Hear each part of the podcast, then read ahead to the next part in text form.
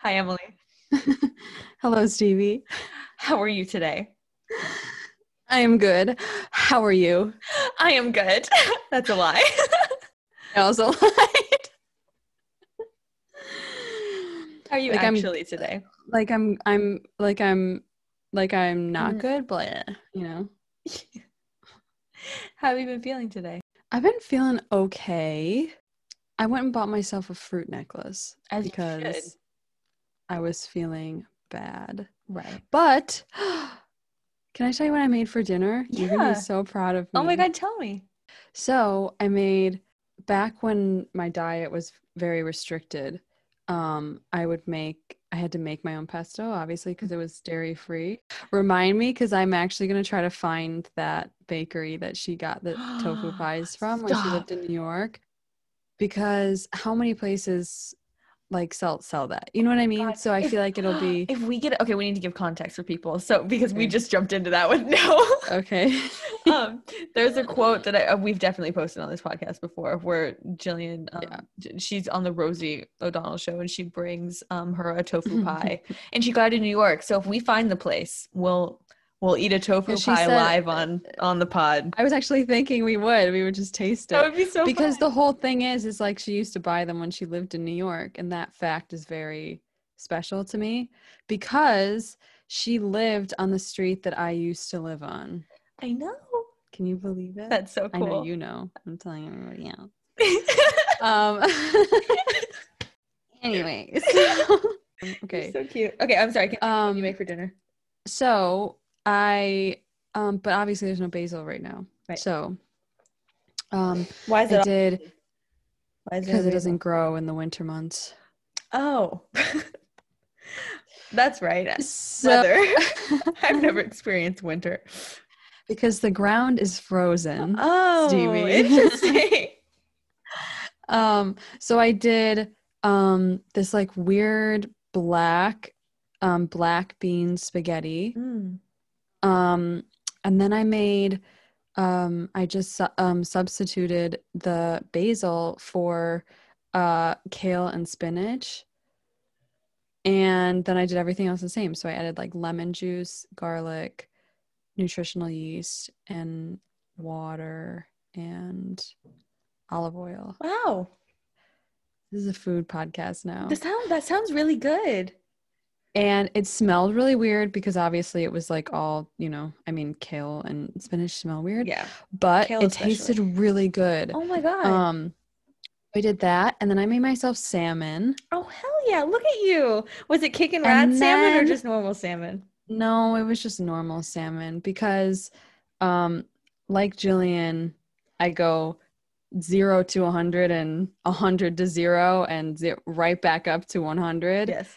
So uh last week I was um feeling like a piece of shit and I my diet was not great and so now all of a sudden I'm not eating any sugar anymore and I'm not eating dairy and I'm not eating anything bad for me.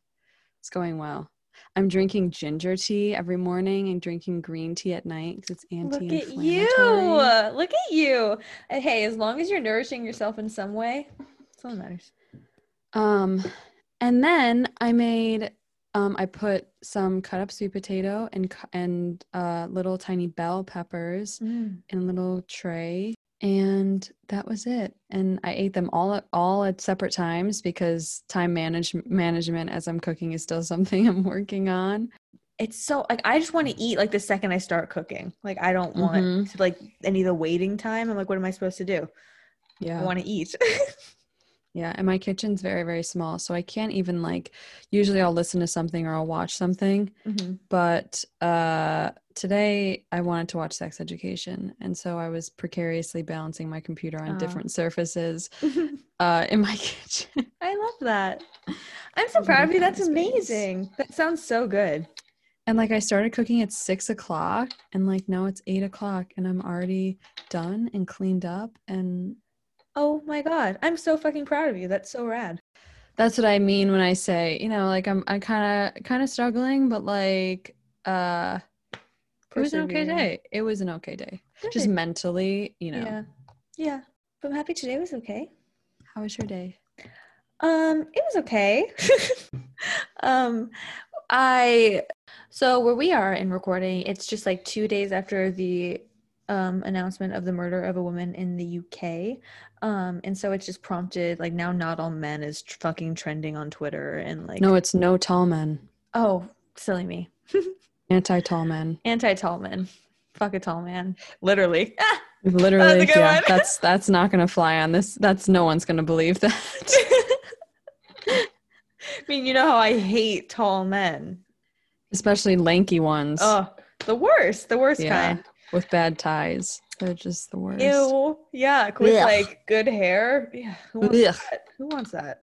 Oh, but just like when things like this happen and people on the internet, I'm not even talking about the bad, like the stupid fucking men that are on there being like, I don't rape women. I'm not talking about those guys. Um, but like the the women that come together and start to share their stories and post is really powerful, but it's kind of a lot um, to Yeah. take in at times. So I have just I absorbed a little too much social media and need to do some nice things for me tonight. Maybe journal, take a bath, watch shows that make me feel happy, disconnect for a bit, Yeah. all those things. Because um, Talk to me. talk to you about some alien show. Um, because I mean, we were I was we were debating having a serious conversation about it, so, and I said I know I said I didn't want to, so I don't mean to get into it, but. That's- no, but whatever's coming out is what's coming out, and I think that that's amazing.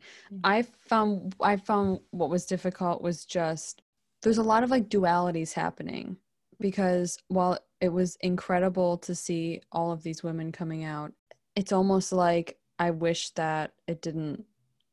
I wish that that didn't need to happen. I know. It, yeah, it's So, exactly how I feel.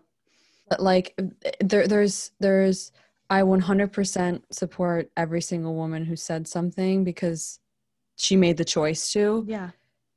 but there's something deeply upsetting and unsettling about the fact that these women are feeling some of them at least or there's an undertone in some of them that I've seen where I feel like these women feel like they are simultaneously coming out and saying something traumatic that's happened to them, which is incredibly, incredibly brave, whilst also feeling like they have to make a point Yeah.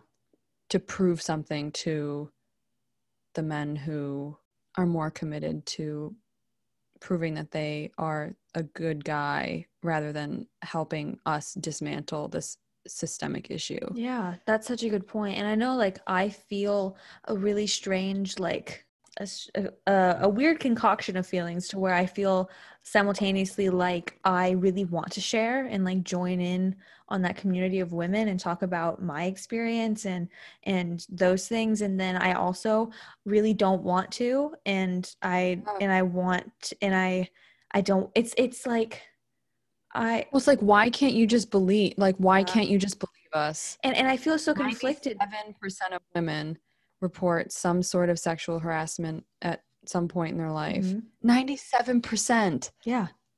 Like Like, I don't understand. That's why it feels frustrating that like women have to be, and then like, God forbid you go and read the responses to some of these women.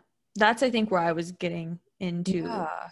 Spirals about. Like I could just you can, it's like a hole that you can go through. And once you find the bad replies, you just find more bad replies. And it's easy to it- get it seems into like- that. And it seems like it's all of it. Exactly. And it's not. But I know I did end up posting something small on my personal Twitter. Um Did you?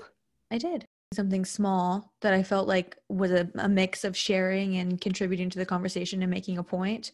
Um It was incredible. Thanks. I think I just feel stuck because Thanks. but I think I just feel stuck because it's like I it's a really strange like really intense desire to share and really intense desire to not like both Yeah. existing at the same time and I can't figure out I, I like I mean you know I struggle with this a lot I know I talk to you about this often but it's like if I can't find the root of a feeling I I hate it. I, I like need to figure out why I'm feeling the way I'm feeling as like Mhm. a coping mechanism. And so if I can't, if I'm feeling some way and I can't, don't really have an explanation for it, but I'm feeling it, I definitely feel like I'm floundering and struggling. And so um, not being able to verbalize why I feel these two contradicting feelings so intensely is um, something I'm trying to sit with and not have to diagnose. But that's definitely an uncomfortable place for me. Um, I saw this TikTok the other day, and this woman like posted a video of herself, like very like not violently, but like shaking very mm. badly and just kind of like trying to like get her breathing under control and some man uh like duetted it or whatever or like posted with it mm-hmm. and was basically like because she didn't know what was ha- like why it was happening and this guy basically was like and it reminded me of what we've talked about which is what you just said which is that basically there are things in our life that trigger certain things. Genius. And um that's on the merch. Yeah.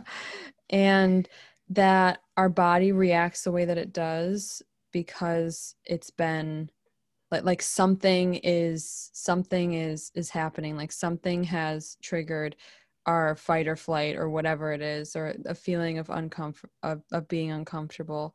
Mm. and obviously he said it more you can cut this part out because it really was just for you but he mm. said it more eloquently but he was basically like you don't have to know what the root is. You don't have to know what the source is. Just trust that your body is having your body or your mind whatever it is is think- having this response and like that's all you need to know yeah, I mean that's a I mean I, that's definitely something I try to remind myself and be like it's okay just to let my body feel whatever it's feeling.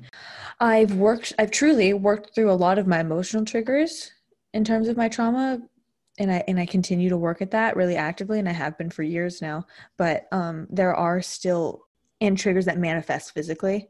Um mm-hmm. that and so just like being on social media and seeing every other post being when I was 18, when I was 15, when I was 25, yeah. like and and and wanting being simultaneously so um inspired by these women who are just standing in their strength and sharing their stories and and and healing and working from it and coming together and also being absolutely repulsed and not wanting to even read it and and um I know the space is still being held, even if I'm not personally reading people's stories. But um, it's just an interesting to ha- to be feeling two such contradicting things so intensely. But such is life. This this isn't the first time I've experienced like this happened with with Brett Kavanaugh, with the Me Too. Whenever yeah. there's been a research oh, yeah. like this.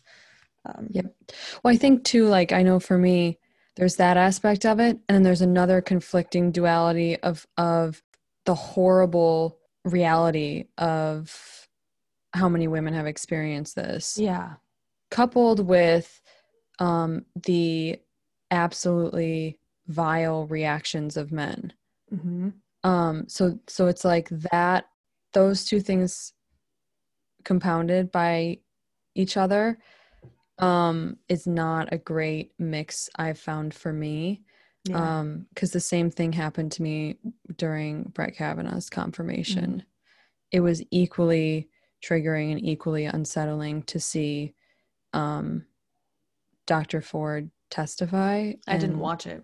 Yeah, explain. I had, I watched it in class. Oh, oh fuck, that's hard. so yeah, so yeah, so being moved and being upset by Dr. Ford's testimony and then just the reality surrounding it the fact that she had to testify in front of six men the fact that she um, was being questioned about what she was doing there how why she didn't remember how she got home despite the fact that she answered 90% more of the questions asked of her than Brett Kavanaugh did um, and that the only thing she couldn't remember was how she got home fucking understandably.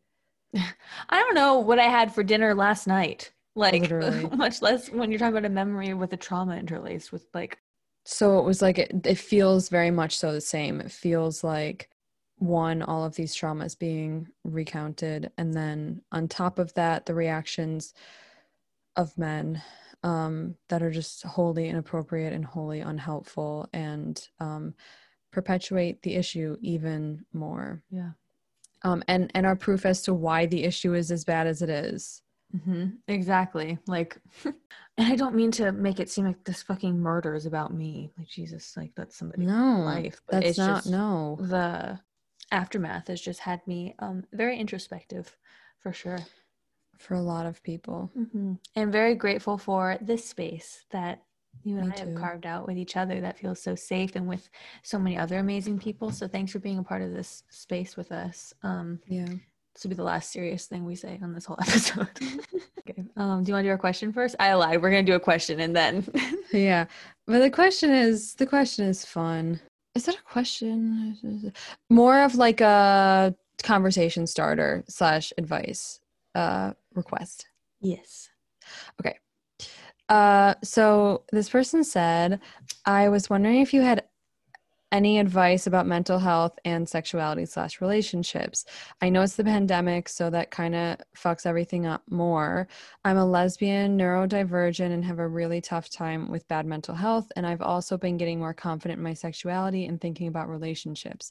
I have no relationship or dating experience and would really like to pursue that, but sometimes it just feels like I'm too unstable and depressed for that to ever be a possibility, which kind of makes me spiral into questioning whether I do ever really want a relationship slash sex, and instead I'm just aro or ace, or if it's just my mental health bringing me down and thinking that way, as it's just extra hard to keep connections with people.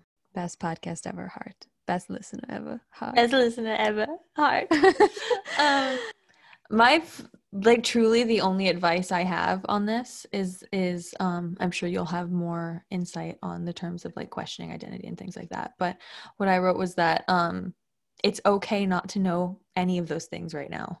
Like where you're at in your life and the more that you continue your self-worth and Especially growth now. especially right now like jesus um you're in unprecedented territory and like and then also just life and it's just like regardless of what's happening in the world it's hard to be sure of all these things about yourself. So it's okay not to know and the more that you do um, self-worth and self-growth and just work on um, yourself i sound like Gillian being like for myself and just work You can on be so relaxed, and then you're relaxed, and, then, then you're you're relaxed, and then you're relaxed. Um, the more you're that relaxed. the more that you like work on your mental your just health in general physical and mental um the more clear these things will start to become and so just Yeah. be patient with yourself don't expect yourself to have all the answers right now Yeah, and I think too, like the biggest thing that I've found is that you have to decide whether or not you're wanting to pursue dating, which it sounds like you are, um, and you have to make that decision for you, not on how you're going to be perceived in the dating world by others. So if you're feeling ready, then you're ready and um, worrying about how others or whether or not others will be able to like quote unquote handle Mm. you is nonsense okay Yeah. my god being as loud and as chaotic and as fun and as you as like you can possibly be is like half the fun of living yeah and, and, it, especially dating. Yeah and it's like it's nobody's job to handle you but yourself. You're the only one who has to handle you and the only thing anybody else has to do is experience the is is enjoy the the privilege of getting to experience you. Well that's the thing and it's like i came up with a little metaphor. Would you like to hear it? Yes i love your metaphors. Okay. Go piss. Not I don't even know if it's a metaphor. it's something. An analogy? simile do you use like or as Uh no. um so just be as much of you as you possibly can be. Um welcome the people who love it all so much they get bigger pants into your life. And for those who don't, let them choke on it. so it's poetry No. that's what it was that was so good And like, here's the thing if you get out there and realize, hmm, maybe I'm not as ready as I thought, pull back, reassess.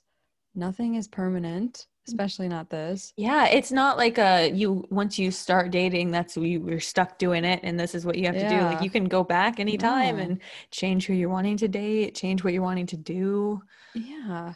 And just like keep on, like Stevie said, keep on working on yourself so that you can re enter or go forth as, um, as you, as, as you.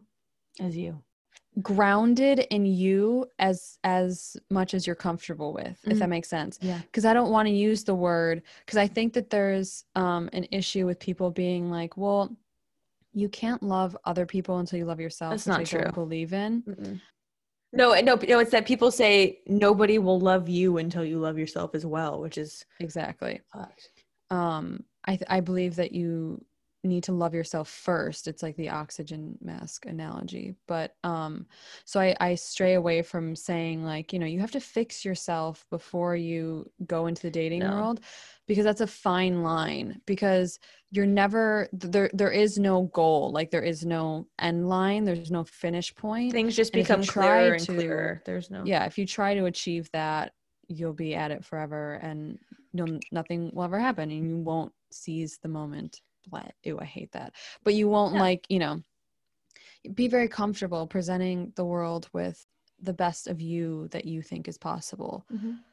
the point is is that you have to make the decision for yourself um and if you realize that like being out there isn't great for your mental health then like take a week off Go take a couple in. of days off yeah like recoup um create a create a boundary around like what maybe triggered something um or what made you feel like kind of yucky and like things that you didn't like.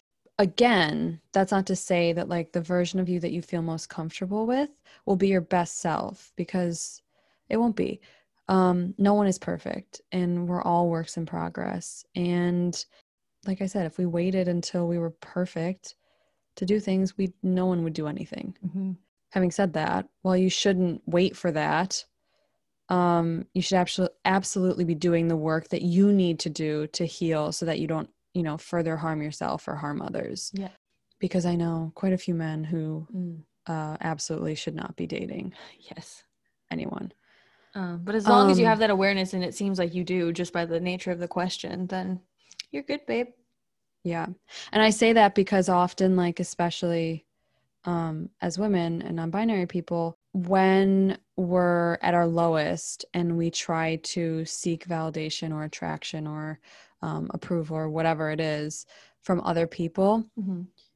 the version of ourselves that we're that we are presenting to other people is like us on a clearance rack Mm-hmm.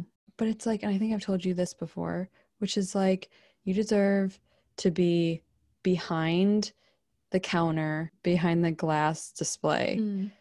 because you're a fucking prize. Yeah, it's true. right?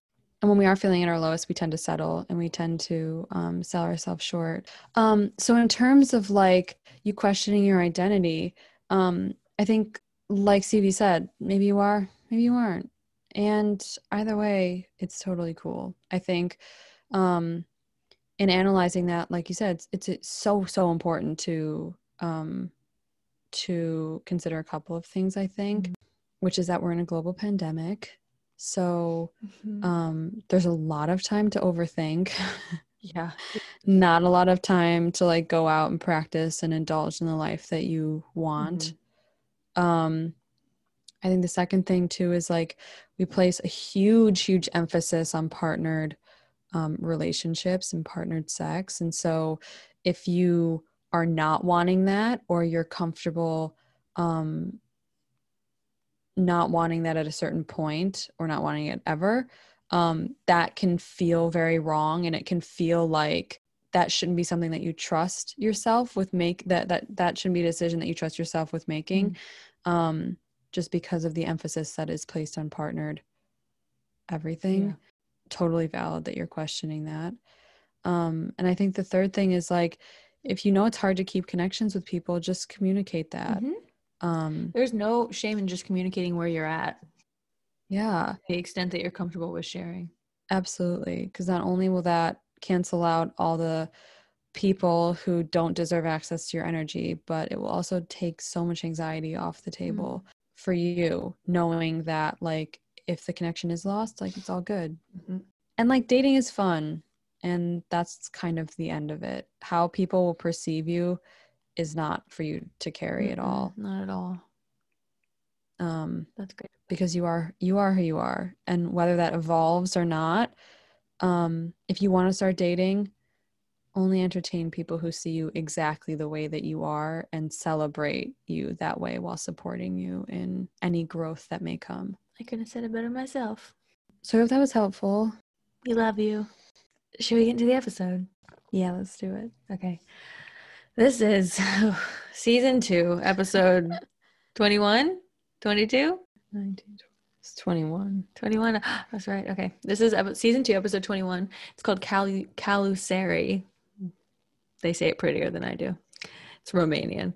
Um, So I wrote, my first note was, wow, I have no recollection of this episode. This should be fun. And then right after that, I wrote, oh, I remember. It's not going to be fun. so we open on a train going choo choo and a very upset little boy named Charlie watching. Um, he's there with his mom, his dad, and his little brother. So his dad brings them over some ice cream. Fucking dads trying so hard just to throw a fucking temper tantrum. Um, and the baby tries to grab the ice cream and he lets go of his balloon he was holding on to. I don't know who said it was a good idea to give a baby a balloon, but whatever. Um, then the baby falls and cries. so the dad takes Charlie's balloon. The baby eats shit, the baby eats shit. literally. Um, and so the dad takes the bigger kid Charlie's balloon and gives it to the baby to try to get him to stop stop crying. Charlie is like, "Hey, that was my balloon," and his dad is like, "Eat your fucking ice cream," and he says, "No," and then mom and the baby go to the bathroom. But he's real mad about it, and they argue about a balloon, and then the fucking dad throws away the ice cream because he throws a temper tantrum, which just like that triggered me, like him being like, thought this was gonna be a good day, throwing it. Me too. No, one incon one inconvenience. Now the whole day is ruined. That kind of trauma. One minor inconvenience. and the whole day's ruined. So the mom and the baby go to the bathroom. She literally hooks the baby to the sink so she can In- pee. In Um, what world? why didn't she leave it I with have the seen- father? I have seen women um, bring their children into dressing rooms smaller than that stall. Yeah, I don't know. Like, It was written by men. That's true. They're like, yeah, they didn't just like fish hook them here. That's normal, Yeah. right? So the balloon like floats out the door, and then um Teddy, the baby, is looking at it like, nee. um, and then the mom comes out and baby's gone. Um, and I cannot imagine that kind of panic. Like this is actually really horrifying. So that the baby, happened to um that happened to my aunt when we were we went to like a water park when I was younger Mhm. and I have three cousins and um and my one my youngest cousin like just disappeared Mhm. and my aunt was like freaking the fuck out. My mom ran into the men's bathroom to look for her. How old was she? She was probably like 8 like 7 or 8 Oh my god, it's horrifying. I think and like my cousins were sobbing and like and That's then traumatic. I know. And then all of a sudden she just appeared and she was like, I was up on the slide. I was waiting in line. And my aunt. Ooh. I, I've definitely done that to my mom before. Like I have memories from when I was little to where like I wandered fucking off and did something. and I came back and she's like fully panicked, and I'm like, "What? I was just eating dirt in the corner." Like, yeah, literally. I know.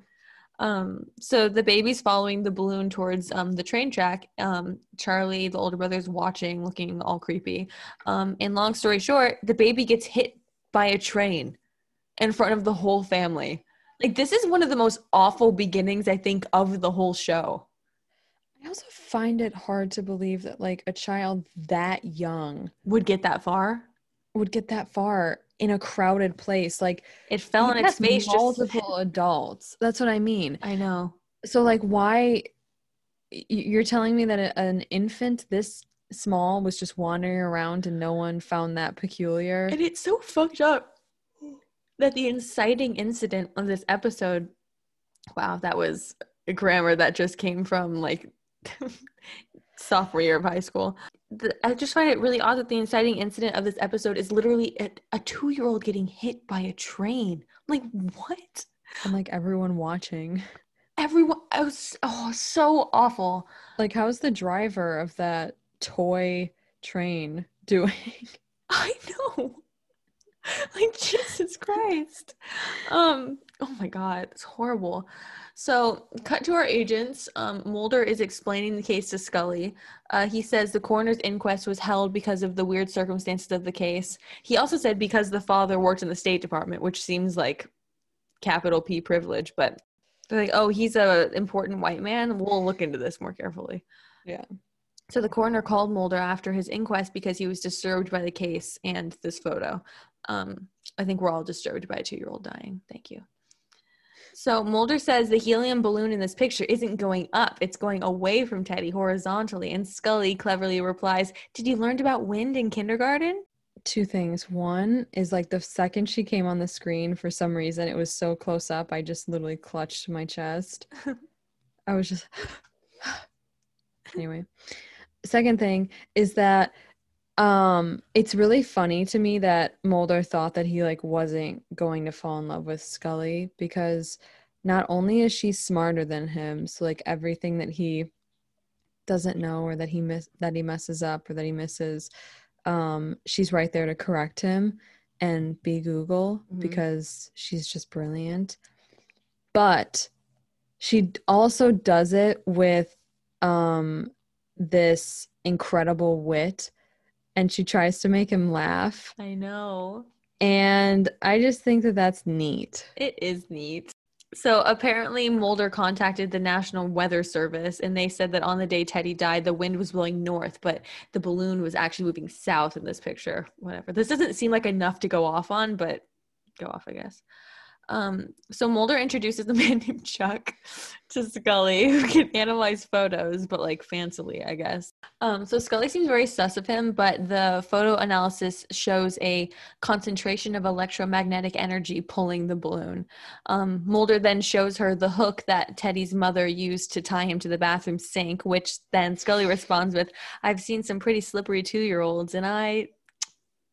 Yep. which why does she say it with like a cadence as if she's talking about their two-year-old I know. she really I says know. it as if it's like some inside joke between the two of them It, I know. I know. It's it's as if she was like, remember that one time Mulder was in the tub with William and he put so much soap on him that when Scully got home from work, she walked in on Mulder sliding him through his hands and plopping him back into the water while he laughed. And then when he turned around, they had matching shampoo mohawks. I hate you so much.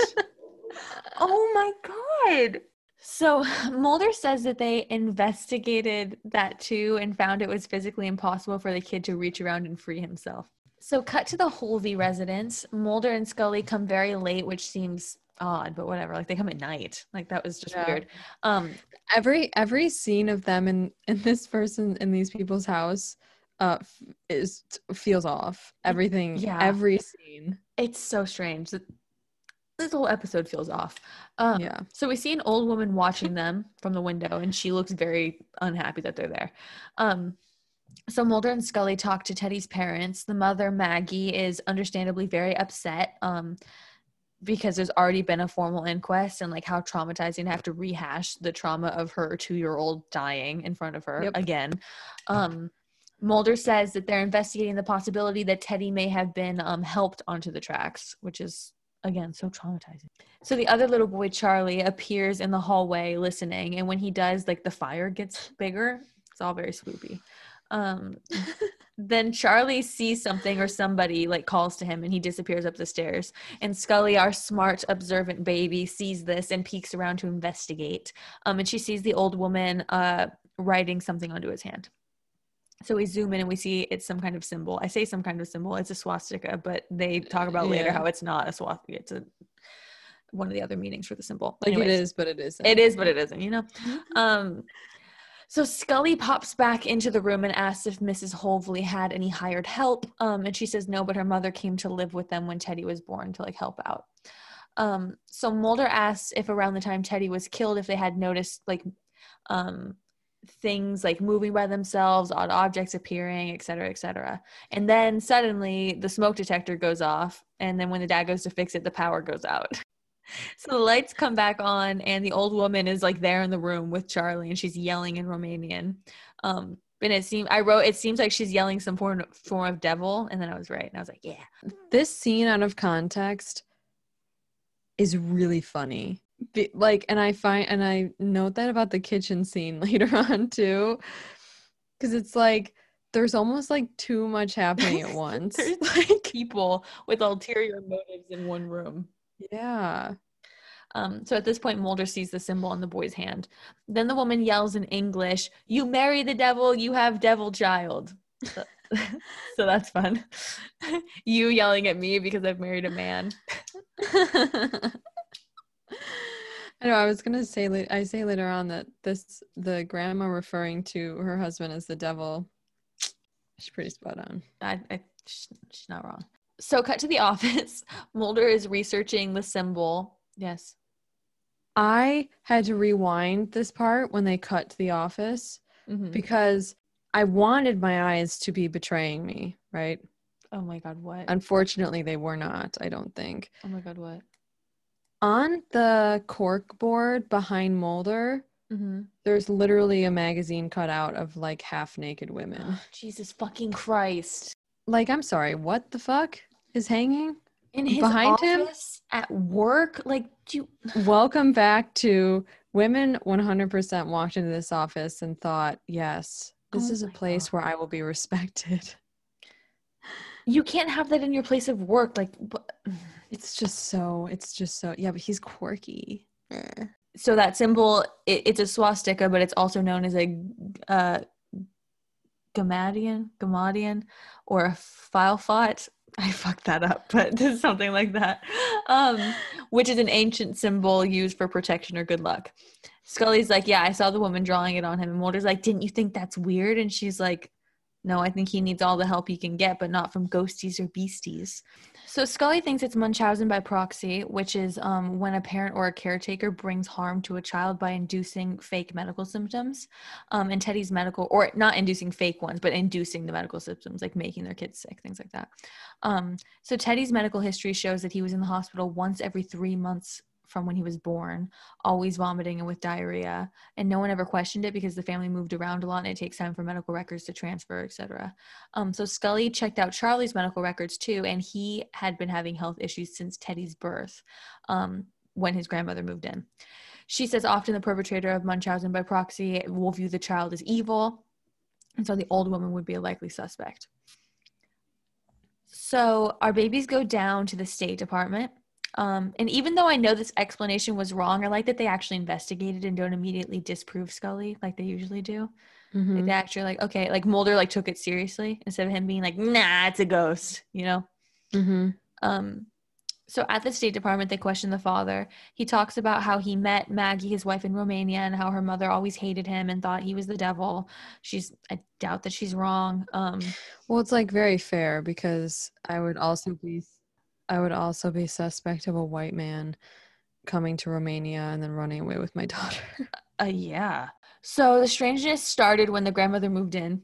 Superstitions that um that's what he calls them, but they could also simply be called religious practices, but whatever. Um, ruled her life apparently, and she would like spit when people complimented the kids, pour hot water over the threshold to ward off demons, tie red strings around the kids' wrists, etc. Um, I guess one day she even threw chicken guts off the roof.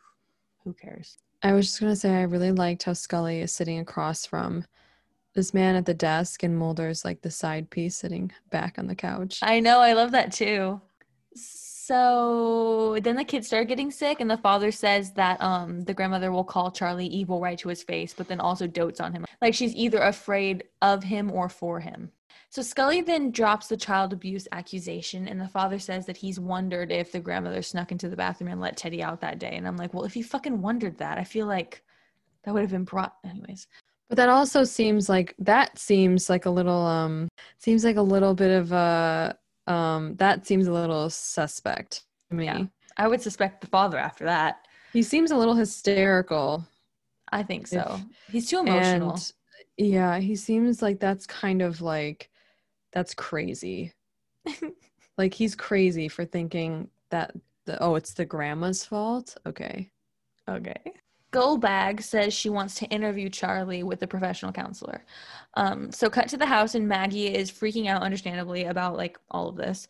Um, and Scully sees the grandmother put something in Charlie's food, and she's like, "What was that?" But they just kind of ignore it. Um, this whole scene is so chaotic. it- it's again, it's all of them in the same room. It's too many people with like different things going on. Like Yeah. there's too much. Um, the father convinces Maggie, and they get in the car um, in the garage to meet Mulder and Scully out front.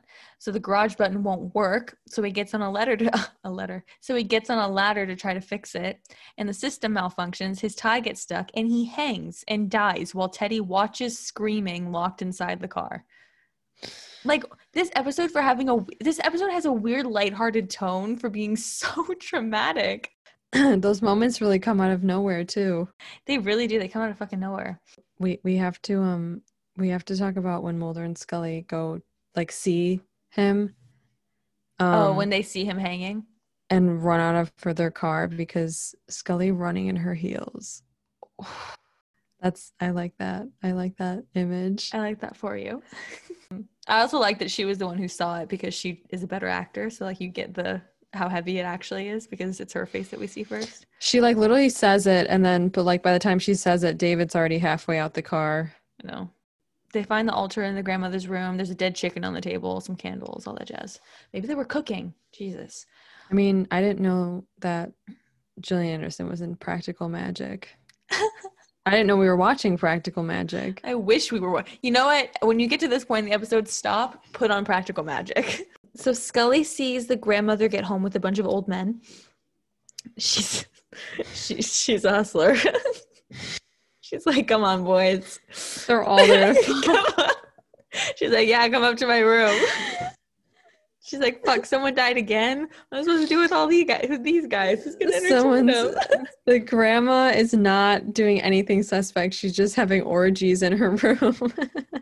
so Scully, when she walks into the garage and she sees Mulder up on the ladder, Mhm. but she liked that angle. Oh, I'm sure she did. She was like, "Look at them cheeks." She was like, "Wait, what are you doing up there?" To Mulder getting some ash at the crime scene. It's everywhere. He says he's gonna have it analyzed. um, Scully says they need to get Charlie out of the house, and Mulder is like, "Oh, you still think it's Munchausen by proxy?" And she's like, "Yeah, you fucking idiot." Um, I think they both. I think they both like saying Munch- Munchausen by proxy. I do as well. That's why I wrote it so many times. um, then the garage opens without any of them touching, it, and she's like, "What'd you do?" And I'm like, "That's a look into their marriage." God, what did you do this time? The dishwasher breaks. She's like, "What did you do?" He's like, "Nothing. I was in the living room." That's really funny. So the garage door. the re- the remote falls off the couch next to her. she screams upstairs. Mother! So yeah, so the garage door opens, um, and then Charlie is standing there with his grandmother, looking all eerie. Um, and then the grandmother yells at them to leave. She's like, "It's orgy time." Why would you ever want those two to leave? Who who could say? Um, like why would like why would you ever be in their presence and be like get, out. get out of here? so cut to the babies in the office. Um, the ash contains nothing organic or inorganics. So according to technicians, it doesn't exist. Me too. Tag yourself on the ash. Not existing. okay, well then I'm also the Ash. So they take it to the photo guy Chuck um from the beginning for some reason because he also does this um and he says that he hasn't seen that stuff since he was in India. And I was like, mm, you travel. Ugh." I also love right before they go to see him that um it it transitioned from um Scully saying where are you going to where are we going. Yeah. That was very sexy of them. That was, you're right.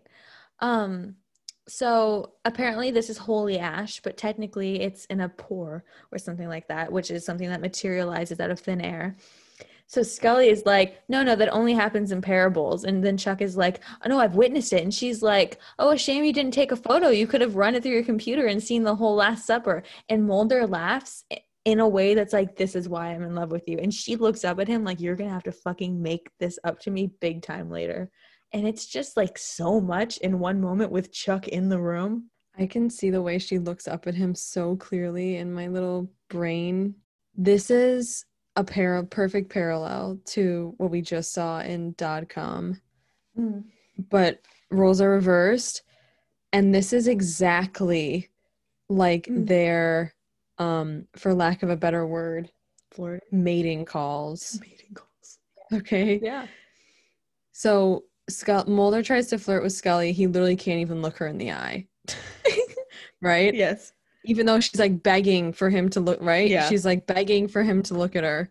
Scully, on the other hand, never breaks, looks into his soul. Not only Yeah. looks into his soul, looks up from under her eyelashes up at him. It's bold. doesn't even blink. She doesn't bat an eye. It's Okay. Yeah. And she sticks the landing of the flirt, first of all. And second of all, the confidence with which she says that joke. Again, another example of why she's the perfect woman and she made the perfect joke Perfect joke. is because we have immaculate wit, right? Mhm. She's quick, she's smart. Yes. The confidence, of course. But also, she mocked his stupid little computer. Mhm. Like, she managed to diminish his confidence as a man and Yeah. everything he's ever created. Like, yes, ruin his life, make him know he's not special. It's iconic. like, ruin both of these men's lives in front of you. I know. That's so hot of her. Good for her. Good for her. Yeah. Mulder, like, literally, I think there was something, something twitched. Something twitched. That's the title. All of him. Um Full body twitch. Yeah, they eye fuck for a minute. Um and then right before she can finish, Chuck starts talking again. And Chuck is like he's so fucking oblivious and he's talking about vib beauty, vibuty. Fuck, I could I thought I would be able to do this when I wrote them down, but I can't apparently. Um if you watch the episode they say it right. Is something that um I, I would hope. yeah, well, not always the case. show, you never know. Um, so that's something that's created during the presence of a spirit um, or during bilocation, which is a phenomenon where a person's energy is transported to a different location. And Mulder's like, that's what could have opened the garage. And Scully's like, or someone could have hit the remote. Um, especially considering the grandmother was standing right outside and the door opened randomly on them. Or there could, or there could have been a fifth or member of the orgy who pressed the button. Yeah, I don't fucking know. Um, so cut back to the house. People are chanting in Romanian. Charlie is listening outside the door while the grandmother does some sort of ceremony with the other men. It's not an orgy yet. We don't know where it's going. Um, Charlie does not look like he's doing well. He's very sweaty and pink, um, like a little pig. Uh, then in the center of the ceremony, there's like ghost Charlie yelling in Romanian. Um, so It's Harry Potter. Oh, duh. So then all of a sudden, Scully's therapist comes to the door, and she's the social worker they called. Um, and she tells Maggie that she's there to make a report for the courts. Um, and she comes in, and Charlie starts like moaning for his mom. And they go up, and he's passed out and sweaty in the hall. And she opens her mother's door and catches them doing the ceremony and kicks them all out. Um, and then the social worker sees this, which all probably isn't great. So Maggie also tries to kick her mother out, but she um, instead the grandmother grabs Charlie and locks herself in the room with him. Um, the social worker tells Scully the sitch, and I love that she only addresses Scully so that as they run, both run into the house. The social worker was like freaking the fuck out, know, which understandably, she was just like, Agent Scully, I need your help. It's like, please, this is not what my qualifications are. But she's got a rad mullet, which I'm into. Yeah, that's her therapist. You know that, right? That's her therapist. Yeah, that's what I said in the beginning. So Scully's therapist, I love that. That's I really like that. who is consistently her therapist, both in Irresistible and in um, I don't remember what it's called, but it's at the end of season four. Love it. Um, so cut to the grandmother freaking the fuck out in the room with Charlie. Things are flying around. It's all very loud and hectic. Um, and then we see like one a like very afraid Charlie, and then all of a sudden we see Charlie like throwing chickens on her, looking very evil. Um, so Mulder and Scully bust in. Um, and the grandma is dead, and Charlie's just standing there all sweaty again. They do all their crime scene work. Mulder is like smelling shit. Um, and Scully comes in and says that Charlie remembers nothing and that the coroner's report said that the grandmother died of a heart attack but had wounds on her eyes that looked like they were pecked out. So Mulder says he found more of that ash underneath the woman's body and um, shows her mugwort, which I fucking had mugwort, which is a ceremonial herb, which is um, also some kind of. So he thinks it was some kind of protective ritual that was happening. So all of a sudden, Maggie starts yelling, Get out downstairs. And she's yelling at those old men. I really ruined that. They're like, pre- like very important characters. Um, she's yelling at those old men that the grandmother um, was working with and these men are apparently the calusari and in romania they're responsible for the correct observance of sacred rites. Um, and they tell maggie that it's not over and that the evil is still there. So mulder chases after them like a fanboy um, trying to ask them some questions but he gets like big time ignored. Um, and the man's finally, when he talks to him before he gets into the car, he says that evil is here and that it has always been. And he says that if Mulder tries to stop them, the blood of whoever dies will be on his hands. So Mulder and Scully go back in to talk to Maggie. Um, and Maggie talks about the superstitions her mother believed and how she doesn't know what to believe now. Um, and at this point, I'm thinking about how Maggie is yet another woman whose life's been completely destroyed in one episode. Yeah, I was going to say like the trauma that this woman has been put through between losing her child and then her husband and now her own her mother all well the last two within like a couple of days but all of them within like a couple of months. Yeah. And then what we learn later on just compounds that but i'll leave that until we get there. Okay. Um yeah my god. Um so Maggie says that her mother was trying to cleanse the house of evil and that she thought Charlie was responsible somehow. And this speech really gets Scully because she's all teary listening to her talk. I just took a screenshot of Scully's face um because she just looks so beautiful. Look yeah, looking at her just makes me smile so hard. Her freckles are so mesmerizing. Like I really just want to trace them with my finger. Like when she's like waking up or something or like falling asleep. No. Um also, this scene prompted me to feel like I needed to play um, Lips of an Angel. Lips of an so I could scream. so I could scream. I and I also song. believe Mulder played this song and cried um, after Scully left and I want to believe and he tried dating somebody else. Oh, that song came really on the radio for sure and work out. like sobbed in his office. Well, cuz like the whole song is like if we're doing it in relation to them, it's like Mulder's dating somebody else, but Scully calls him like needing him. And this dude is like, um, you make it so hard to be faithful. actually it's um, reverse scully's with somebody and he calls her and she's like yeah i was gonna say but it's maybe the other way around yeah so charlie's um so they they go and Karen, Scully's therapist, interviews Charlie, um, and he just like loses it and he starts yelling that he wasn't there and that it wasn't him and it was actually Michael. And when he says Michael, Maggie like turns around and gasps, and Scully's like, "Whoa, are you good?" Um, and then Maggie says that they never told Charlie, but Michael was Charlie's twin that was a stillborn. We love just throwing some reproductive trauma into the mix just for flavor.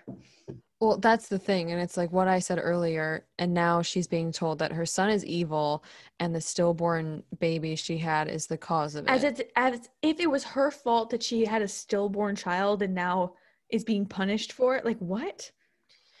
Well, it just reinforces this show's obsession with making it seem as though pregnancy has to end in trauma and also the carelessness with which they shackle women with reproductive trauma and how that just seems to be never ending in this show.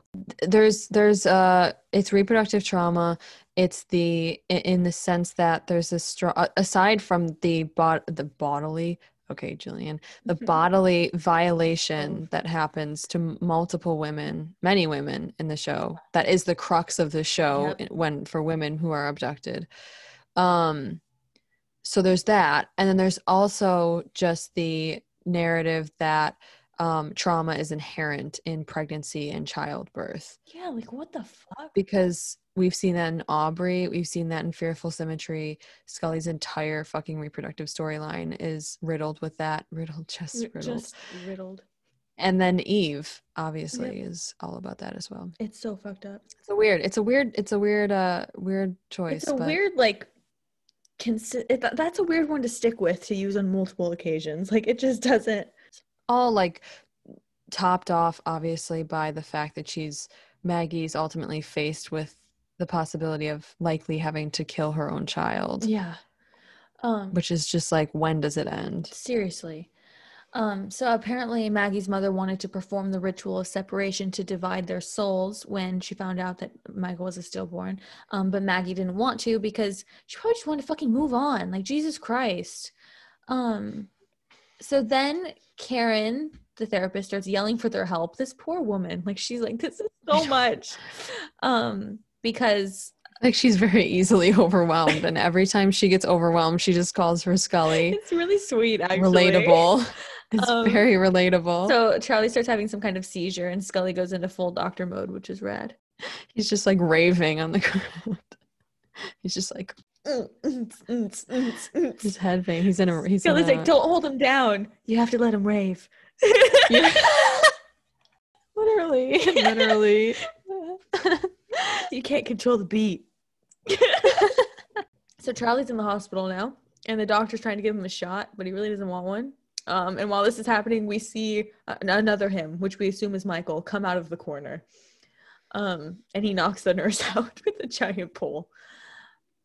And at this point, I'm like, where am I? You know, there's always a point in every episode where I question, did I take an edible before watching this? Always. Yeah. Um, so we see Maggie sleeping in the waiting room, and Charlie wakes her up and says that he wants to go home, but he's like weird about it, you know? Like he's like, Mommy, and she's like, um, and she's like, Bro, why are you up? And he's like, They said I can go home now, Mommy. so he sounds like a let's play. Yes. He sounds like the doll and Chinga. Oh he does. Let's have fun. Oh no, no, no! Not even. I'm not even the doll. He sounds like the, the girl. girl. Yeah. I want my popcorn, mommy. now I want my records. Yeah, bitch. Me too. um, I hate that episode. The only thing that saves that. I hate that episode because I hate the mom. I don't like how the mom is afraid of the daughter. I don't like that She's either. Like, okay, Polly, let's go. I, we'll leave right now. Okay. Jesus Christ. So they leave, but Maggie seems like sus about the whole thing. Like she knows something's up. So cut to our babies chilling on one random stair ledge. Like I don't know why they keep going down these this flight of stairs and then going back up to this ledge to wait. I'm like, what are you guys why up there? And it's just weird. Um and then and Scully sees uh Maggie leave with Charlie through the window. So they go back up to the room, but Charlie's there and is super sick looking. And the nurse is very beaten up. And she says that like there was two of them and that one of them attacked her, whatever. So Mulder then says basically that Maggie left with a ghost. So he sends Scully by herself to the house to take care of it while he, quote unquote, gets help. I will say, because I watched the next episode too, I will I do like the um the narrative of Scully being sent into the center of the action and too and Mulder staying back and getting help. Love that. I'm a big fan of that. Yeah, me too. So Maggie's making Ghost Boy some food. Um, he's being fucking weird because he's a ghost boy. that mac and cheese looks so good. Oh my god. Oh, I want mac and cheese. I might make some vegan mac and cheese when we're done. Ooh. Annie's? Mm, yeah. Maggie's making him some mac and cheese. He's being a fucking freak. Uh, Ghost Boy's asking all these fucked up questions that relate to Teddy's death. Like, can we go ride the train? Can I have a balloon? And I'm like, you fucking prick. God damn. um, so Maggie goes upstairs and starts doing her own ritual. Um, and Michael comes in and Maggie uh, lifts up a knife at him and starts chanting. And then suddenly it's windy in the house. Um, so Mulder apparently called the Calusari to come to the hospital. Um, and then Scully arrives at Maggie's house and all the lights are off. This whole section is just like back and forth between the hospital and the house. When Scully gets to Maggie's house, there's a shot of her with her flashlight looking up at the ceiling. And mm. I just have to say I'm a big fan of that angle. The Calusari start um, what seems like an exorcism, but I'm sure it has another name. Um, and Charlie starts freaking the fuck out and like growling. There's just something about the act of holding down a child that feels wrong. Like I don't want to watch it. Yeah, I didn't enjoy this part at all. No, I didn't enjoy any of this episode. Me either, but particularly this. Particularly part. this. That's very fair. Maybe it's because I had to be held down in a hospital as a child. Maybe. Why do you have to be held down? Because when I was younger, I cut my chin open, like sliced it open. It's Mhm. really disgusting. Guess what it was on? A table? On the side of a car door. Ooh. Because I was just fucking, I was dancing. I had just gone to. That's why I have a uh, scar from dancing when I was little too. I had just gone to like a play or something in like third grade. Mm-hmm. and um my grandma picked me up from school and i got out of the car and i was like swing, swinging my backpack around and i got to the car and i put my head down like that and i sliced it on the car door and and it was like right near my i was on my face and so when i went to the hospital i just remember them putting me on like a cold metal table which is like Why? not great No. and um i was so scared i did not want them putting a needle that close to my face so i like Oh, wouldn't yeah. sit still Oh, and they that's literally had to traumatizing. strap me down to the table Yeah, that's traumatizing. So Mulder keeps looking at it, and the men are like, "You need to look away, or he'll recognize you." Um, and so he looks away, and the walls are melting. Everything's fucking wild. scully the Um, first time she was about to orgasm look away. don't look at me Scully goes upstairs, um, and the windows completely blow out. She's like, "Fuck." Um, she looks around, and she runs into Maggie's feet, dangling. because, because Maggie is floating towards the ceiling, chanting in Romanian. It's like this doesn't even feel like the same show. Like this scenario, like, she, scully being like what the fuck she looked up, the door slams shut, and Scully's like yelling for Charlie, and then Maggie says, "Mommy!" in Charlie's voice. Again, while floating towards the ceiling. Um, and then Scully gets thrown against the wall and she starts being like pushed by furniture in the corner. She's like, oh shit. Um, and then back to the ceremony in the hospital. The walls are literally shaking. The bed is floating. Um, and the walls are oozing something yeah, the walls are like melting. And then all of a sudden Charlie goes, No, stop, it hurts. And Mulder's like, Oh my god. And they're like, He's trying to trick you. I, Um, I had a him immediately letting go when the kid is like it hurts is like very precious yeah. but it's also really funny because i can just imagine him having this is going to hurt you again but oh, i can just imagine him having to like put a band-aid or something on on a cut on william's finger and william being like ow daddy! Because he knows he'll jump. Yeah, because he does knows he'll stop. and then mulder like stops and he's like what? And william just laughs and he's like i got you again. And then right before Michael literally stabs Scully, like he's coming at her with a knife. And all she does is like put her arm over her face. She's like, eh, no. I'm like, That's what I don't understand. She's like She a she federal could- agent. She would have like agent. fucking knocked his feet out from underneath. exactly. She's a federal agent. And like also he's a child. Like she could have just kicked him. like Scully would have just started fighting a child. Instead she's like, oh no. Um, and then like the ceremony ends. That would have been sweet. She swept his feet out from underneath. just roundhouse kicked. She's like, fuck you. Um, really. So then, right before he stabs her, they complete the ceremony and everything stops. Um, and where Michael was about to stab Scully, only Ash remains. Ooh. Um, everyone's super shook. Scully and Maggie come back to the hospital. Everybody checks in with each other. and the old Romanian man says, It is over now, but tells them that they must be careful because, quote, it knows you. And that's the fucking episode. Okay. I have no like. Here's some thoughts about. I have nothing for this one. Th- other than this that it- episode was just chaos. Yeah, like this episode felt like the scene in the kitchen where the grandma's putting some type of of didn't even say what it was. Just something. in in the stew uh scully's trying to figure out what it is so that she can put it in her own stew uh the kid is sitting on a booster seat scully's like hey that's my booster seat Mulder's like i don't know what's happening i'm like why do i feel like the ceilings were incredibly low so Mulder's just kind of like the Ducking. big friendly giant in there Oh, It was like, hey, is there any extra mac and cheese and Starbucks? That's that's what this that's what this episode feels like. And then there's for some reason Maggie comes floating in with her feet hitting Scully in the head. Scully turns around. She hits her feet. She hits her feet. She hits her face on a foot. Anyways, do you want to do Gillian's corner? Let's do Gillian's corner. Okay. Gillian's corner. corner. I'm never doing that again. All right.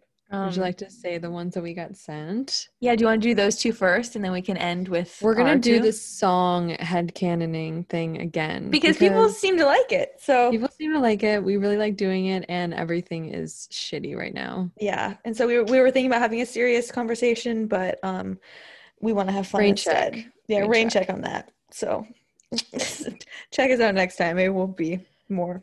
This is fun though, and people liked it. So, and we got sent two requests for us to do this game too. So we're gonna start with this. right. Let's Okay. do it. So the first one, I haven't listened to these because I wanted to listen to them fresh. Me either. Let's hear it. Okay. I'm So excited. the first one is "Hey" by the Pixies.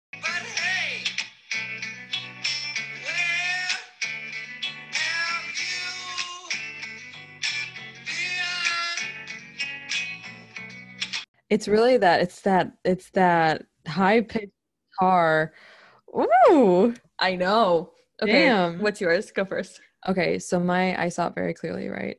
It took a second, but then it hit me like a freight train. All right. Okay. So for it's it's definitely like um I didn't think of time, I guess. I didn't either.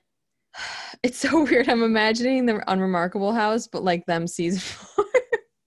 I do that all the time. I'm like, let's just say where they're living together, but they like Let's look like pretend. they do season four. okay, so I guess they don't I want to you know what I mean. yeah, I want to believe we'll just say in the unremarkable house. Um maybe it's like a Sunday morning. Holy. No, no, no, no, no, no, no, no, no, no, no, no. It's Sunday, like du- like um dusk, Okay. like when like the sky is orange, right? Mhm. Um, and there's all of these really nice shadows coming into the house, and like the sun is kind of like reflecting off of things, but the sun is like yellowy, like a very warm. They're in the kitchen, and it starts off, and they just kind of start like very slowly dancing, but like Mulder's just behind her, just kind of like a sway, Mm, you know? Yeah. So they're listening Um, to the song. Yeah, the song is like playing. Yeah. Um, just starts off like very slow, sway, easy like Sunday Yes. dusk. Right.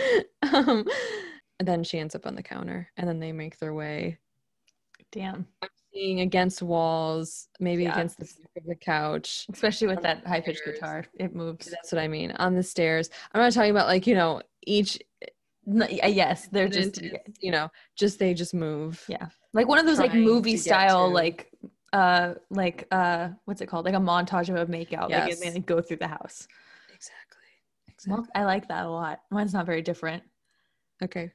mine is like season four season five um it's like it's like the same time of day like probably a sunday like that same lighting like that really captures it really well like Yeah. dusk yeah like warm like very yellow Yeah. goldy light um gold, coming through windows. hour. Yeah, golden hour. That's exactly it. Um, and Scully's taking a nap, like on top of her. She's taking a nap on her bed, like on top of the like. She's not under the comforter or anything. Yeah, she's like yeah. on top, you know, like just resting for a minute. hmm And she told Mulder to like she knew Mulder was coming over for dinner. Let's say, Okay. and okay, so Mulder gets there. He has his own key, right?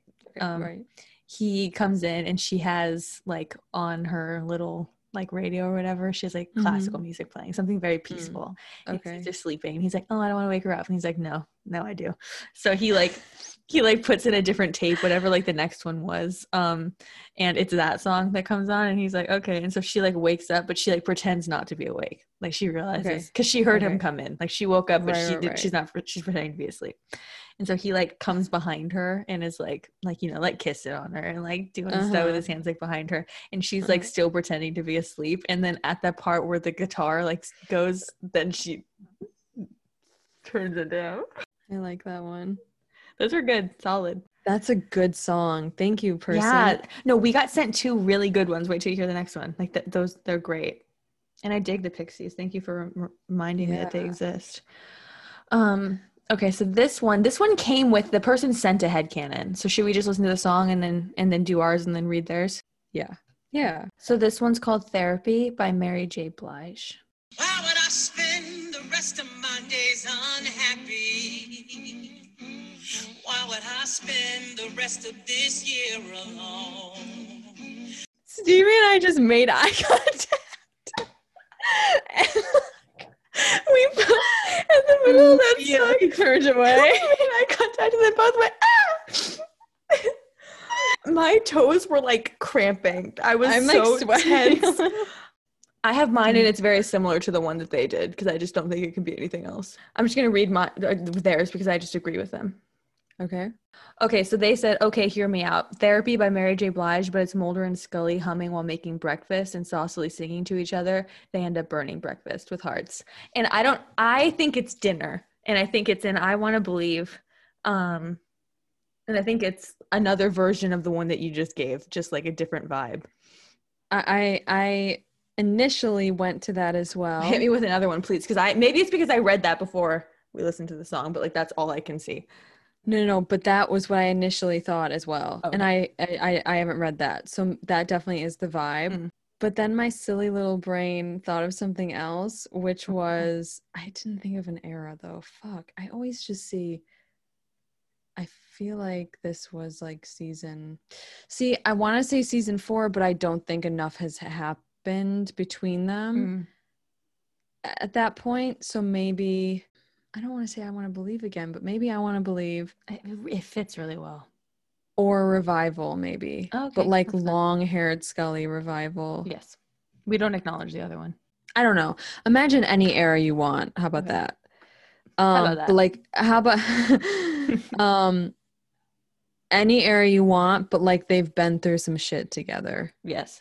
okay Yeah. um and they are in some house somewhere i don't whatever house really matter, apartment yeah. whatever scully's going down on mulder there's a lot of um there's a lot of her looking it, it's a show she puts on a show for him Okay. that's all no further comment yeah, so it's either kitchen or that. it has to be.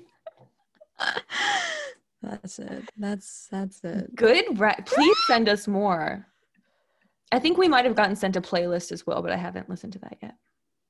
yes on instagram Do you want to go first or do you want me? um i'll go first Okay. Does that mean you're going to give me the song or I'm going to give you the song? i'll give i'll give you the song Okay. okay if we do these quickly can i do three If we do them quickly, yeah. Okay, okay, okay, okay. Ready? This is the first one. Okay. Wait, let me make sure my volume's up. You have to say what it's called.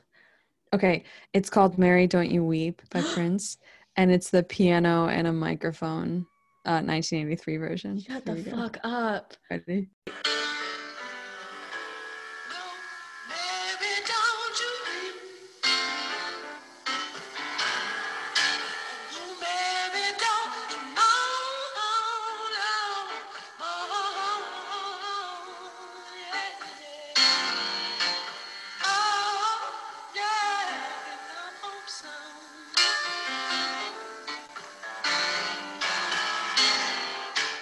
Okay, so my initial instinct was to say on the run, right? Because I feel like Right. it has very on the run vibes. It's like angsty, Mhm. it's emotional.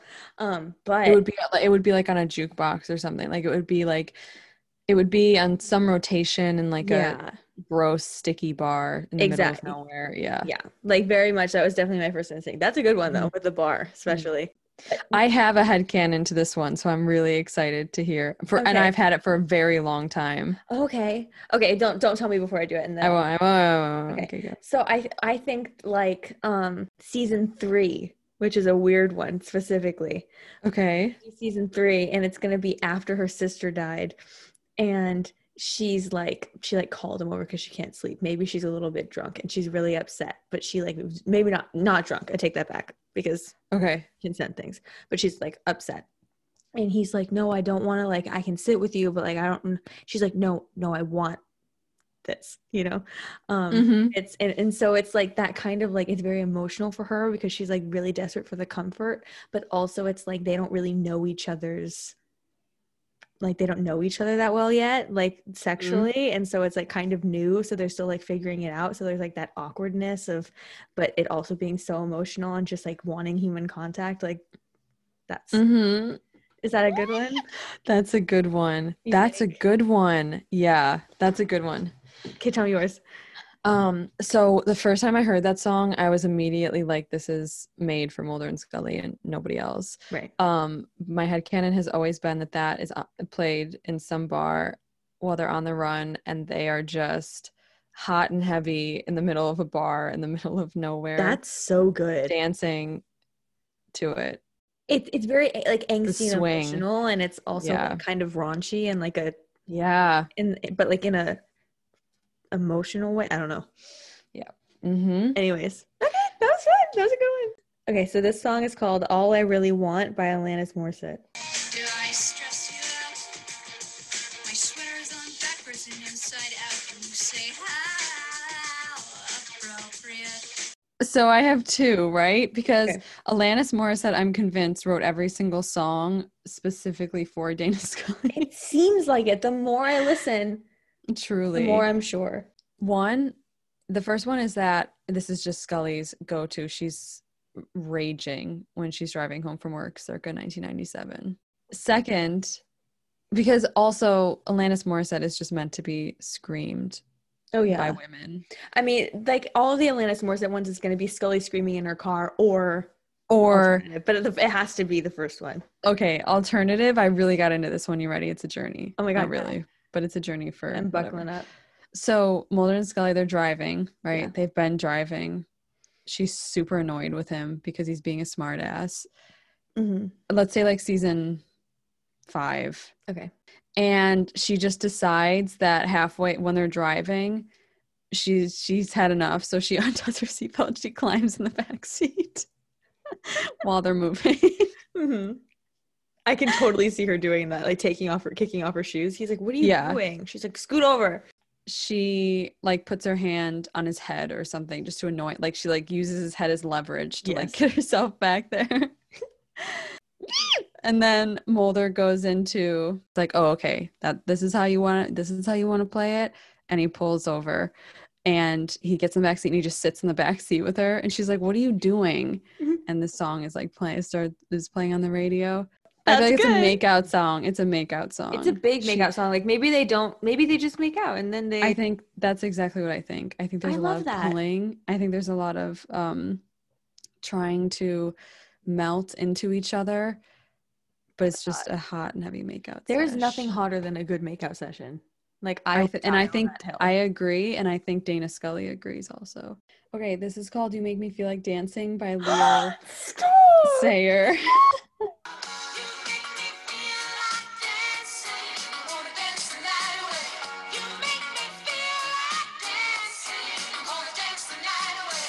Okay, let's hear it. Well, first of all, that song's really special to me and my mom, so that like makes my heart a little fuzzy. It's it's Sunday and Scully's making pancakes. Mulder's not there. Maybe he went for a run or something. So um William's uh like two or three. So he's like standing on a big step stool to like pretend to help her, but he's not actually helping her. She's just doing it. He's like playing with a spoon and like trying to stick his hand in the bowl and shit like that. Um, and they're bopping to this song, and then it comes on the radio, and so she picks him up and starts like dancing with him in the kitchen. And then Mulder comes back from his run and joins them and is like comes behind her and it's all sweet and he's making faces at William and I wish I was dead. That's it. The thought, the thought of also like just the little tiny details of like William sticking his fingers in the batter and then that ending up like on Scully's neck and her hair. yeah, And or the- like licking him off its fingers. Oh, God, Oh, that's such a good song. Thank that makes me really happy. I love that. This is called Crimson and Clover by Joan Jett.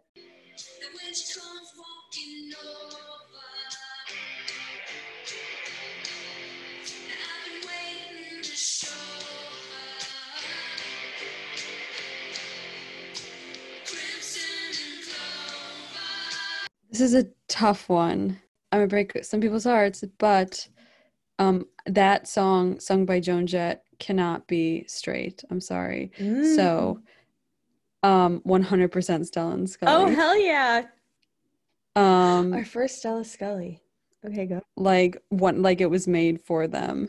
and so it's absolutely Stella and Scully, and they are on Stella's like thousand dollar carpet, ten thousand dollar carpet, Mhm. and it's just slow and languid and sweaty, and you know, You know, Stella worshiping Scully like she deserves to be.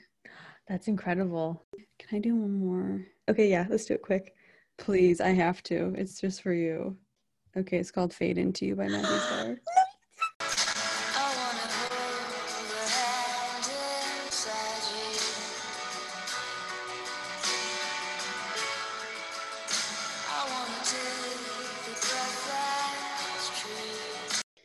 love that song so much. I know. I love that song. Thank you. Oh my god. Um I feel like that one has to be I want to know if they're gonna our bars are gonna be the same. okay. I'm like mimicking your your headcanon to them like with like a jukebox playing in a bar. Oh, interesting. But it's like it's on the run and it's um it's like the the bar is completely empty and it's just the two of them and that song comes on the jukebox and and it's very cinematic, okay? Can you let me have I know it's, it has to be cinematic because then we get the imagine coming out into your hallway and seeing your neighbor doing this. The bartender's just like, the bartenders are like, what the fuck? But cleaning the dishes, like, Jesus Christ. they're like Okay. forehead to forehead. So if that ruins it, then imagine it's like a crowded bar, whatever. okay, Um, but I like, I'm, I'm picturing it like shot. very cinematic. Yeah, like, I agree. Like you're watching it on your screens. I agree. That comes on, and she. It's because it's like after all the Williams stuff, and like it's so, Mhm. she's so traumatized and upset on the run, and so it's like that fueled with just like so much love. Mhm. like and they slow dance and Ugh. I love that song. That was so nice. Thank you. I'm sorry I don't have another one for you. no, why? That's okay. I wanted to do. I wanted to do three. I couldn't pick just two. Mine for mine for that one is definitely some first time or um revival like after a long time the Oh, first time after a long time Yeah, that's a good one. All right. Well, that was the episode. I have so much fun doing that. I'm so happy that like a fair amount of people like it. If you I know, I think only one person voted on our poll percentage. Sure, like one person said cute but not the best. So to you, I'm truly sorry. We we're sorry yeah but like you get a really fun playlist out of us doing this so Yeah. So that's rad. And you get to recommend songs. So if like if if they choose the song, send us send us some tunes. and also like feel free to send us doing you two. yeah no fuck you too first of all second of all the uh, even if you want to send us something funny like all star. if you send us the Spotify link in our Curious Cat, it won't show us what it is until we click on it. So we could wait and click on it together. Like, and then it'll be a surprise when you send it. If Yeah. you want to, you can also just send us the name. That worked too.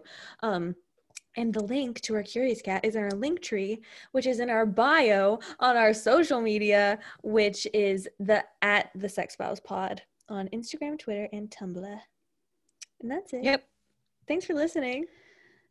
We love you You fucking rad. Um, watch out for dangling feet in your hallways. apparently and have a great day. We'll see you next time on the sex files